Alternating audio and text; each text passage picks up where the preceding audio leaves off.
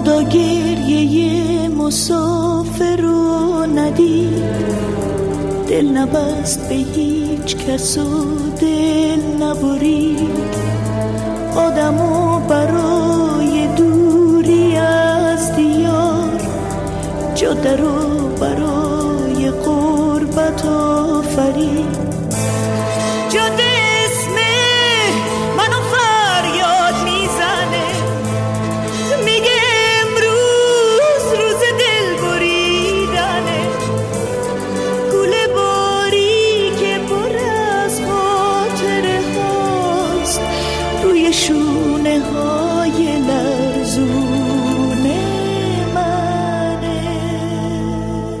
سلامی چو بوی خوش آشنایی بران مردم دیده روشنایی. سلام عرض می کنم نازیلا خلخالی هستم. از پادکست پیچ و خم در خدمت شما.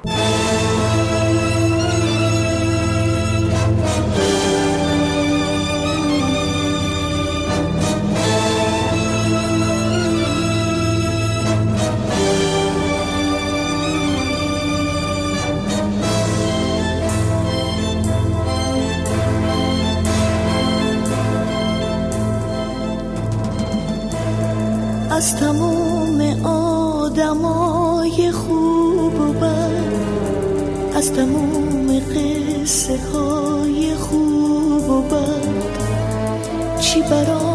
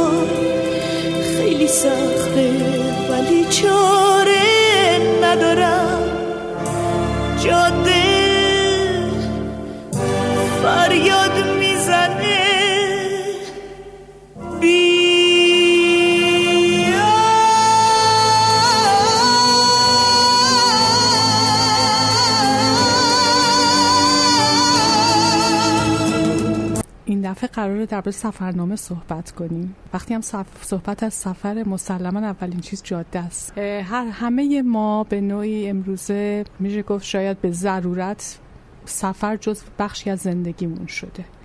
انقدر سفر کردن این روزها راحت هست که فکر می‌کنم اصلا کسی رو پیدا نمی کنیم که سفر نکرده باشه. یعنی همه ما بلا استثنا تجربه سفر داریم. دلایل سفر هر کدوممون ممکنه متفاوت باشه. ولی حتی ما امروز اصطلاح سفرهای داخل شهری سفرهای برون شهری همچین چیزهایی هم داریم. با این حال اگر بخوایم به لحاظ تاریخی نگاه کنیم سفر بخشی از زندگی ما انسان هاست. شاید به تعبیری ما بتونیم بگیم که زندگی اصلا یک سفره. شروعش با تولد پایانش با مرگه ولی یک مسیره یک جاده است. همون جاده که هممون رو می‌خونه. اون شروع نمی‌دونیم وقتی وارد اون جاده زندگی میشیم تا کجا ادامه پیدا می‌کنه و به کجا ختم خواهد شد. می‌دونیم نهایت هممون مرگه ولی این مرگ چطوری خواهد بود؟ پایان جاده رو کسی نمی‌دونه. به هر حال در مورد سفر وقتی صحبت می‌کنیم هر کدوممون یه تجربه از سفر داریم. نمی‌دونم چند نفر از ما ورداشتیم درباره سفرهای امروزمون یادداشتهایی رو ورداشتیم و نوشتیم. به عنوان اینکه مثلا به هر حال درسته که سفر جزو زندگی روزمره همه ما شده ولی هر سفر ما می‌تونه یک خاطره یا شیرین یا تلخ باشه و بعد از یه مدتی دوباره برگشتن و اون یادداشتهایی رو که در طول سفر تجربه کردیم خوندن برای خودمون هم شیرینه. مثلا فرض میگم میگم دوستان بسیار زیادی هستن که امروز در کانادا زندگی می‌کنن. بعضی ها سالی یک بار یا دو سالی یه بار برمیگردن به ایران و دوباره میان. در طول این سفر در فرودگاه های مختلفی می ایستند توقف دارن. تا بعد بیان اینجا. هر کدومشون با آدم های مختلف بر برخورد می‌کنن. نکات جدیدی پیدا می‌کنن. یا نه چرا اینو بگم؟ خیلی از ما برای رفتن به تورنتو سوار ماشین میشیم. یه سفر سه چهار ساعته رو میگذرونیم. اگه تنها باشیم آهنگ گوش میدیم یه جا وای میسیم یه چیزی می‌خوریم. اگه با دوستان باشیم باز یه جور دیگه میگذرونیم. اینا هر کدوم خودش تجربه های خیلی جدیده. سفر اصلا تجربه است و شیرینه. حتی اگر تلخ باشه یه جاهایی بعدها اگر برگردیم نگاه کنیم تل... شیرینی اون تلخی بیشتر میشه. به هر حال تل... تلخ و شیرین و یا به قول فرانسوی ها سوک سله هستش. بنابراین سفر به دلیل این اگه, اگه با این دید بهش نگاه بکنیم که بخشی از زندگی ماست و هممون تجربه های مختلفی داریم چه اگر مهاجرتی در پیش باشه. ما یک سفری رو شروع کردیم که به مهاجرت به جایی ختم شده و داستان بسیاری از ما هاست که امروزه اینجا زندگی می‌کنیم.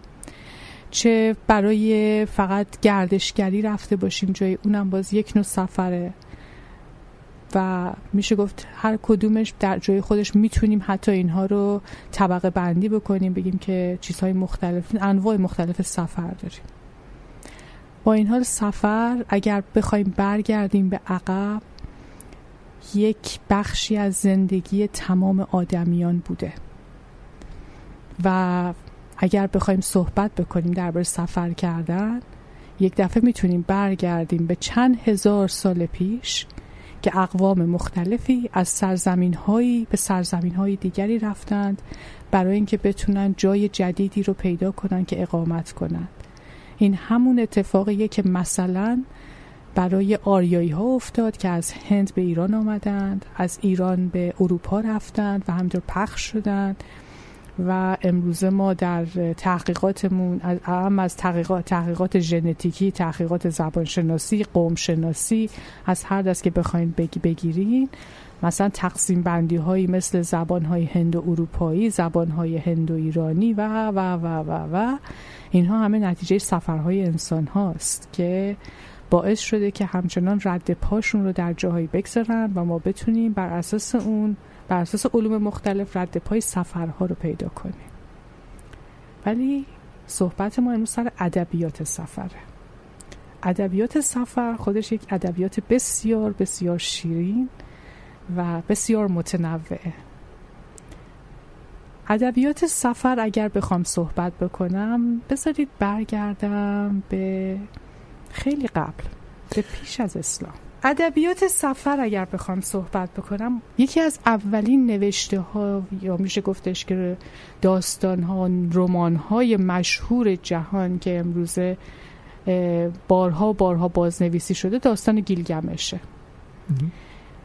شاید بشه گفت این اولین سفرنامه که ما می‌تونیم اینو بخونیم.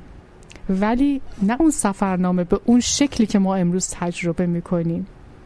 سفرنامه گیلگمش سفرنامه سفر به دنیای ماورای واقعیت گیلگمش دوستی داره به نام, به نام انکیدو. این دوتا با هم خیلی دوست هستن همدیگر خیلی دوست دارن و گیلگمش پادشاه سرزمینی بود بابل بود. و هست. یعنی واقعا این آدم شخصیتی هست در در تاریخ. منتها داستانی که دربارش می نویسن در کتیبه ها دوازده لوحه. داستان فوق العاده جالبیه که بی پایان هم میشه. یعنی پایانی برش نیست. پایانش گم شده. آدمیه که نام آدمیه که هیچ چیزی ناراحتش نمی‌کنه و همیشه از حتی ناراحتی ها خوشحالش می‌کنه. همیشه پر انرژی و مردم از اصلا که خسته میشن انقدر این آدم پر پر انرژیه. به هر حال با دوستی دوستی داره که خیلی با هم صمیمیان انکیدو. وقتی این دوست میمیره این میره به دنبال سفری که بتونه پیدا کنه که جهان مردگان کجاست و چطور میشه نامیرا شد. این شروع یک سفره. ولی سفر به سبک قرنها قرنها پیش. و خیلی شیرینه اگر آدم این داستان رو بخونه به خصوص بخش سفرش رو تصوری که آدمیان از سرزمین های دیگه و آدم های دیگه دارن خیلی جالبه. مسلما وقتی صحبت از این میشه که با فلان قول و با فلان دیو و با فلان اجده جنگیده قول و دیو و اجده وجود نداشته. این دشمنانی بوده که این فرض می‌کرده که مثلا اینها آدمیان خیلی خطرناکی هستن. پس بنابراین در روایت داستانی آن زمان اینها رو به شکل موجودات فوق تصور می نوشته که بتونه خواننده یا شنونده رو تهییج بکنه که ببین چه سفر خطرناکی بوده. سفر به دنیای مردگان بوده سفر سفر به زیر زمین بوده سفر به دنیایی بوده که انسانها نمیشناختن و سفر به رویا و خیال بوده. سفر به رویا و خیال خیلی جالبه. یک بخشی از خود کتاب هست. البته اینی که من الان دارم برای شما می‌خونم یک چیز بازنویسی شده برای کودکانه به روایت فریبا کلهوره. ولی با این حال نصر قشنگی داره. هنوز انکیدو نمورده دوست گیلگمش ولی رویاهایی دیده که براش خیلی جالبه جذابه و خیلی ناراحت کننده است. مثل اینکه از آینده داره براش میگه. حالا انکیدو چشمانش رو باز کرد با خود اندیشید دنیا دنیای رویا دنیایی بس شگفتانگیز و حیرت آور است. دروازه های این دنیا بیش از هر کس به روی گیلگمش گشوده است. یار من در خواب به بسیاری از رازها پی می‌برد. انکیدو نگاهی شوقآمیز به گیلگمش انداخت و از او خواست که خوابش را بازگو کند بی هیچ کم و کاستی. گیلگمش با هیجان گفت آسمان می‌غرید و زمین فریاد می‌کشید. ناگاه آسمان برقی زد. در همه جا آتش گرفت. مرگ میبارید و ما حراسان میگریختیم. اما هیچ راه گریزی نبود. اندک اندک شعله های فروزان خاموش شدند اما جز خاکستر هیچ باقی نمانده بود. این میشه سفر به رویاها. یعنی این یک نوع سفره. اولین سفرهایی که یک نفر ورداشته نوشته. چقدر با واقعیت می‌خونه؟ به سنت های آن زمان به نوع زندگی نوع طرز, طرز فکر آدمیان اون دوره بشه به عمقش پی برد. با این حال جالب اینه که اولین سفرنامه ای که به صورت مکتوب ما پیدا می‌کنیم سفر به دنیای مردگانه سفر به دنیای ارواحه سفر به جای به جای ناشناخته است. و بزنین اینطوری تصور کنیم آیا انسان های باستان تا چه حد اصلا دنیای خودشون رو میشناختن؟ برای اینکه هر جا سفر می‌کردن براشون ناشناس بود. مثل امروز نبود که شما عکس دارین هر جا می‌خواین برین اول نگاه می‌کنین خب این هتل رو می‌خوام برم یا اون هتل آ این هتل پنج ستاره است مثل اینکه همه بهش رأی دارن پس این خوبه. با اینکه نرفتم اینجا رو نمی‌شناسم ولی از روی خیلی از عکس ها خیلی از تصاویر خیلی از اطلاعات آدم می‌تونه بشناسه اونجا رو بعد پاشه بره. حتی جاهای دیدنیش رو از قبل نشونه گذاری کنه. آ این می‌خوام برم قاهره. پس یادم باشه اینجا و اینجا و اینجا و اینجا رو برم. ولی قبلا چنین چیزی نبوده. قضیه حتی ما در صد سال پیش هم یه همچین چیزی ما نداشتیم. بنابراین واقعا سفر سفر به جاهای ناشناخته بوده. این ناشناخته وقتی شما برمیگردیم به سه هزار چهار هزار سال قبل دیگه واقعا ناشناخته ناشناخته بوده. دیگه حتی همون یک ذره هم روی کتیبه باید می نوشتن کتیبه چند نفر می‌تونستن بخونن؟ حتی حیوانات براشون ناشناس بودن. گونه حیوانی می‌تونست براشون تصورات خیلی بالای در بیاره. بنابراین ماری که مثلا یه دفعه مار هفت سر سر در میاره یک دفعه قولش هم یک چشم در میاد. ولی اینا وجود خارجی نداشته اینا همون دنیای ناشناخته بوده که اینا باش برخورد می‌کنن. و چون ناشناخته بوده باید این رو در, در تخیل میگنجوندن و بنابراین سفرنامه این چنینی سفر به رویاهاست. این سفر به رویاها رو بزنین یه ذره بیایم جلوتر. می‌خوام بیام به دوره ساسانیان. چرا ساسانیان؟ یه کتابی هست به اسم ارداویرافنامه کتاب ارداویرافنامه کتاب زرتشتیانه. این کتاب در واقع میشه گفت باز هم سفری است به دنیای مردگان منتها به نوع دیگه. ارداویرافنامه در قرن حدود پنج هجری نوشته شده و داستان سفر به دنیای مردگان در جایی که در روز رستاخیز آدمیان همه تقسیم شدند. همون چیزی که ما در کمدی الهی می‌بینیم و حتی میگن که دانته در واقع از اردویرافنامه برداشت کرده. چون دقیقا همین داستان رو ما در اردویرافنامه می‌بینیم. این هم سفره. این هم خودش سفره. در سفر اردویراف که خودش یکی از موبدان زرتشتی بوده در دوره پادشاهی خسرو پرویز و ساسانیان اون خود تر خودش تعریف می‌کنه که مثلا رفتم گشتاس رو دیدم تحمینه رو دیدم زال رو دیدم. یک سری شخصیت هایی رو میگه که همه جمع های تاریخی دارن. بعد تعریف می‌کنه اینو در بهشت دیدم اونو در جهنم دیدم اونو در اینجا دیدم. اینا همه سفره. ولی نه اون سفری که ما در, در ذهنمون داریم. سفری است به نوعی باز هم سفر در تخیل و در رویا و برای این دفعه اهداف مذهبی. در مورد اردویرافنامه بحث خیلی زیاده خیلی مفصله. چرا؟ برای اینکه اولا متن چندین و چند بار شاید ده ها بار پنجاه بار این متن بازنویسی شده. هر دفعه با فواصل تاریخی طولانی. بازنویسی شده ها خودش کلی خودش کلی مشکل داره چون به هر چاپ نیست بازنویسیه می‌تونه بعد بخونه بعد به اون چیزی که کلمه رو نتونه بخونه اونطوری نتونه بنویسه همین خوش تغییر ایجاد می‌کنه. یا نه. به تفاسیر گوناگون ممکنه یک کلمه نوشته بشه خونده بشه ترجمه بشه همین خودش مسئله است. زندگی رو در نظر داشته باشیم ارداویراف زمانی این کتاب رو برداشت نوشت که خودش رو در تقابل با دنیای مسیحیت می‌بینه. برای اینکه دنیا دوره بوده که مسیحیت شروع شده بود و داشت گسترش پیدا می‌کرد. قرن پنجم هجری داریم صحبت می‌کنیم. بنابراین کتاب رو باید می نوشت واسه اینکه بتونه معتقدان به زرتشت رو بیشتر بکنه و, و در واقع بهشون یک نوع پایه اعتقادی بده. بگه که این گروه که معتقد به زرتشت بودن در بهشت بودن این گروه که معتقد نبودن در جهنم بودن این گروه در برزخ من دیدم داشتن در مثلا راه می‌رفتن. نصرش خیلی نصر سختیه. برای اینکه اشتباه خیلی داره. بعضی جاها گمراه کننده است. آدم نمی‌فهمه. واقعا وقتی مثلا داره تعریف می‌کنه میگه خوب ولی تعریفی از خوب نمیده. هیچ چیز خیلی مشخصی نمیده.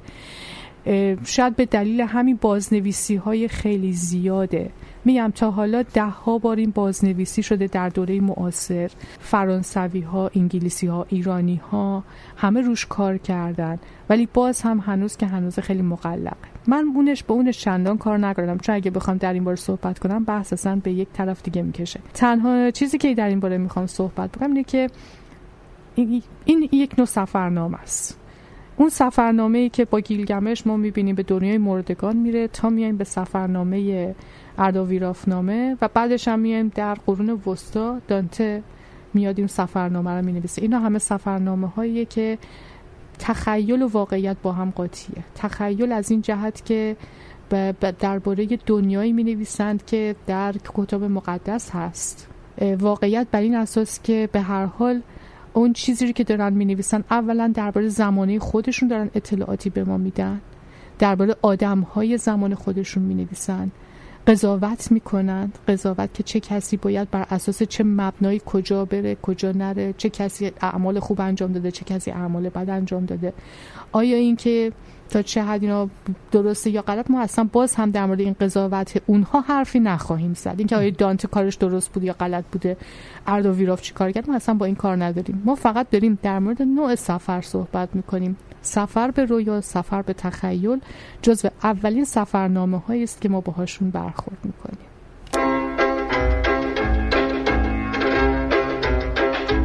کجا سفر رفتی؟ که بی خبر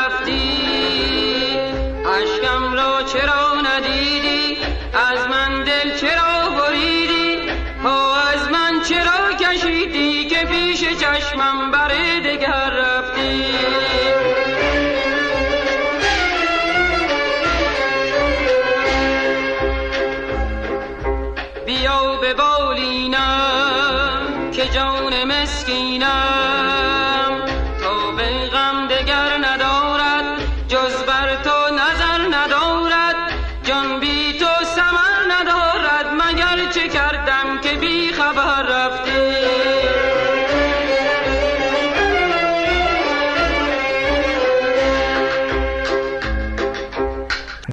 بحثی که می‌خوام در واقع در این جلسه تمومش بکنم همین سفرهایی است که من به عنوان سفرهای رو... سفر به رویاها و تخیلات گذاشتم.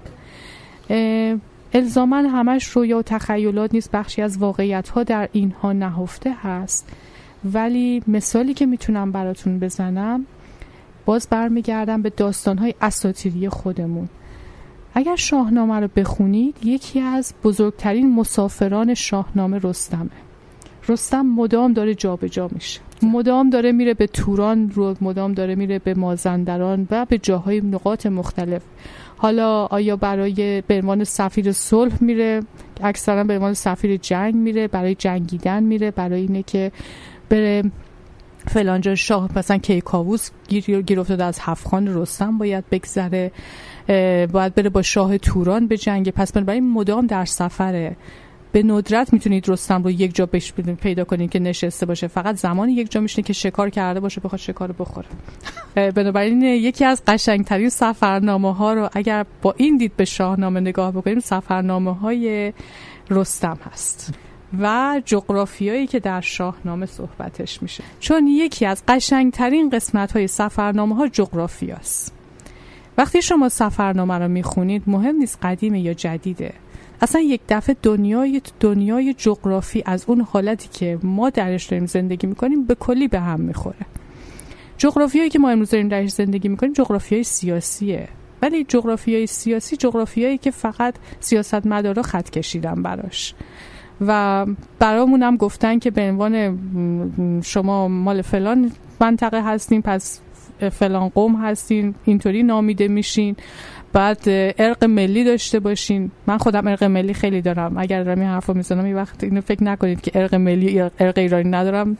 حسابی ایرانی هم ولی داشته باشیم که من اگر من دارم صحبت از سفرنامه می‌کنم می‌خوام که یک ذره تصورات جغرافیاییمون رو به هم بریزیم.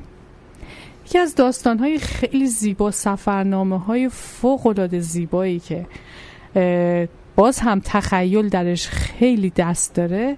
فکر می‌کنم سفرنامه اولیسه. ایلیاد اودیسه یکی از بزرگترین کتاب های منظوم یونانیان هست. اگر کتاب ایلیاد درباره جنگ های ترواو هست و درباره اتفاقاتی که افتاده ولی کتاب دوم یعنی کتاب اولیس تم یا اودیسه تماما درباره سفریه که اودیس یا اولیس هر جور که تلفظ بکنید چون اینا تلفظ های یونانی و تلفظ لاتین هست. به خاطر اینکه نفرین خدای دریا پشت سرش هست نفرین میشه که در تمام مدت در دریا فقط سرگردون بمونه. ولی فقط کافی شما جغرافیای دوران باستان رو عهد قدیم رو در نظر بگیرید.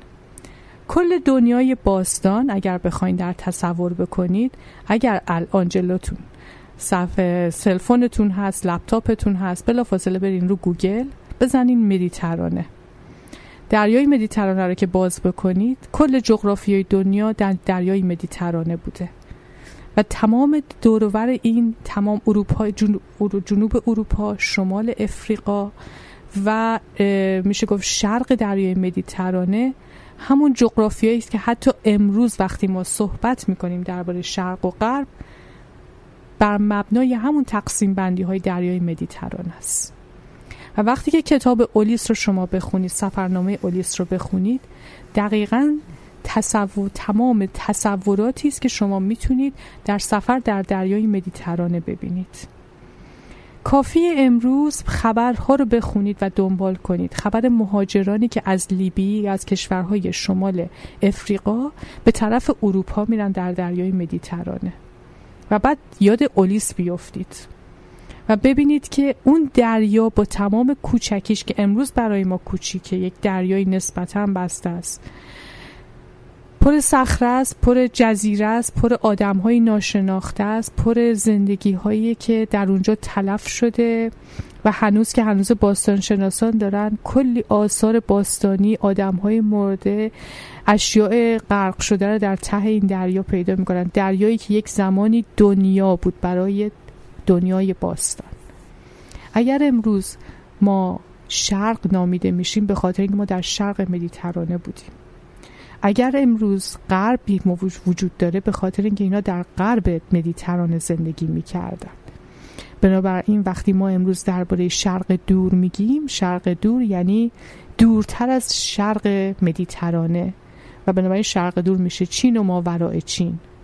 وقتی ما درباره خاور میانه صحبت می‌کنیم یا شرق میانه صحبت می‌کنیم حتی در اصطلاحات دانشگاهی امروز وقتی می‌خواین مثلا دنبال رشته های دانشگاهی بگردین در امریکای شمالی میگن Near Eastern یعنی خاور نزدیک. و در اروپا بهش میگن که Middle Eastern Studies خاور میانه یا شرق میانه. بنابراین ما همچنان داریم بر اساس اون تقسیم بندی باستان تقسیم می‌کنیم دنیا رو به شرق و غرب و شمال و جنوب. بگذاریم ما برگردیم سر سفرنامهمون. سفرنامه اولیس هم از اون سفرنامه هایی است که پیشنهاد می‌کنم حتما حتی اگه شده توی ویکیپدیا بخونید بخونیدش. برای اینکه داستانهاش داستانهای همون جزیره است یا همون آدمیانی است که در دورور دریای مدیترانه زندگی می‌کنن. به جایی برمیخوره که به قدری آواز قشنگ می‌خونن که بهشون سفارش میشه که گوشاتون رو بگیرین که مبادا مسهور بشین و گم بشین در این دریا. بنابراین بعد مثلا می‌خونید که به یک سری آدم هایی برخورده که سیاهن و یا مثلا یک سری آدم هایی که محیر القولن بعد وقتی که تصور بکنید. فقط باز هم با دنیای ناشناخته این وارد دریا شده که بر بره پیش پنلوپه همسرش و پنلوپه در انتظار این تمام مدت کفن اولیس رو میدوخته و به خواستگارهایی که آمده بودن می‌گفته که این کفن رو که دوختم بهتون جواب میدم. ولی شب اونو میشکافته منتظر بوده شوهرش برگرده. این هم باز یک بخشیش رویاز یک بخشیش تخیل یک بخشیش بخش زیادیش واقعیته ولی بستگی داره که ما با چه دیدی داستانها رو بخونیم. ولی داستان ها یادمون باشه. این داستان های سفرنامه ها سفرهای مختلف سفرنامه ها از تخیلات و رویا پردازی ها شروع شد. برای اینکه انسان هایی که در اون دوره زندگی می‌کردن امکان سفر مثل امروز رو نداشتن و وقتی می‌رفتن به سفر آدمیان رو سرزمین های جدید رو به دید خسم نگاه می‌کردن بیشتر تا به دید دوست نگاه بکنن و مسلما. سربازهایی که در اون دوره پا شدن سربازهای هخامنشی رو شما تصور بکنید. از ایران سربازان پارسی سربازان مادی از ایران پا شدن تا یونان رفتن. اینها خودش کلی سفرنامه است. این فقط کافی یک چند ماه طول میکشیده. چند ماه شدم؟ چند سال. بله. اون لشکر بخواد از کجا به کجا بره. ما داریم میگیم که از یونان تا از یونان تا هند زیر فرمان حقامنشیان بوده. در, در هر حال سفرنامه ها شیرینند و خواندنی هستند. برای اینکه تجربیات جدیدند. یکی از سفرنامه هایی که انشاءالله در برنامه آینده حتما درباره اون صحبت خواهم کرد سفر هرودوت هست. هرودوت مورخ بزرگ یونانی یکی کتابش و نوشتهاش یکی از بزرگترین منابع قدیمی و باستانی برای به خصوص تاریخ ایران باستانه تاریخ پیش از یونان تاریخ پیش از حمله اسکندر به ایران. مسیری که هرودوت صحبت می‌کنه واقعا قشنگه و واقعا خواندنی است. در جلسه آینده من حتما درباره مسیر هرودوت صحبت خواهم کرد. هر کدوم ما یک زندگی هستیم. حتی اگه شما امروز های مختلف رو بخونید مثلا رمان صد سال تنهایی گارسیا مارکز رو بخونید یه سفرنامه از از یک مجایی یه گروهی راه میفتن میرن در یک جای دیگه زندگی جدیدی رو شروع می‌کنن. بگذارید یک نکته رو همینجا بگم بعدا بستش میدم. چیزی که در سفرنامه برای من خیلی جالبه دید دیدی به دیگری است. یعنی اینکه برای ما همیشه از بد ورود دیگری یعنی می‌تونه دوست باشه می‌تونه دشمن باشه. می‌تونه کسی باشه که شما رو به خودت بشناسونه. من هیچ وقت حتی نسبت به دشمنم هم دید منفی ندارم. برای اینکه فکر می‌کنم که بعضی جاها حتی از دشمنم باید بیشتر از دوستم تشکر کنم. چون برای مقابله با اون که نشون بدم اون چیزی که اون میگه من نیستم تلاش بیشتری کردم. پس همین داستان رو من در مورد سفرنامه های خارجی ها در مورد ایرانی ها می‌بینم. دوست ندارم ببینم که طبق دیدی که معمولا به قول معروف مدرنیستا پست مدرنیستا دارن که اینها همه چه استعمارگرانی بودن که آمد اینجا ما رو بشناسن که زیرا بمونه. بزن نه. با این دید اینها رو نخونید. با این دید بخونید که من دارم اینو می‌خونم که خودم رو بشناسم. بدونم که دیگری وقتی منو دید چه چی چه تصوری از من در ذهنش به وجود آمد. آیا همش مثبت دید در ما؟ منفی چی دید در ما؟ آیا این منفی همچنان در ما ادامه داره؟ چه چیزی رو ما باید تغییر بدیم در این منفی ها آیا قابل تغییر هست؟ آیا هنوز که هنوز این این منفی ها و مثبت ها در فرهنگ ایران وجود داره؟ چطوری مردم زندگی می‌کردن؟ زنها در جامعه چطوری بودن؟ انقدر که ما می‌تونیم مثلا باز من خودم به عنوان یک زن دارم صحبت می‌کنم در مورد جایگاه زنان در جامعه ایران از سفرنامه های خارجی ها درک پیدا بکنیم از تو کتاب ابوالفضل بیحقی شما نمی‌تونین پیدا کنین. تو کتاب ابوالفضل بیحقی نهایت زنی که هست زن مادر حسنکه که چطوری شجاعت به خرج میده در مقابل کشته شدن پسرش. ولی شما نمی‌دونید که خود بیحقی چند تا زن داشت زنش باهاش چطور بود. شما نمی‌دونید که روابط زن و مردا با هم چطور بود. ولی تو تمام سفرنامه های خارجین رو می‌تونید پیدا کنید. پس بهتره وقتی که داریم سفرنامه هایی رو می‌خونیم دیده این که آ این سفرنامه یارو انگلیسی بوده نه انگلیسی اصلا فقط اومدن اینجا که بفهمن ما چطوری هستیم که قشنگ بتونن زیرا بمونه بزنن. اگه کردن این کاره که خب ما که نتونستیم جلوش رو بگیریم. بذاریم خودمون خودمون رو بشناسیم. بذاریم از دید دیگری خودمون خودمون رو بشناسیم. این خیلی قشنگ تره با این دید خوندن. و با همین دید من سفرنامه رو برای شما معرفی خواهم کرد. قسمت نخست بحث درباره سفرنامه را که نگاه اجمالی است به این گونه ادبی شنیدید. این مبحث را در چهار قسمت تهیه و در یکی از رادیوهای آتاوا در زمستان 1397 اجرا کردم. موسیقی های انتخابی با توجه به موضوع سفر انتخاب شده است. شما را به شنیدن قسمت های دیگر نیز دعوت می کنم. با سپاس پیچ و خم.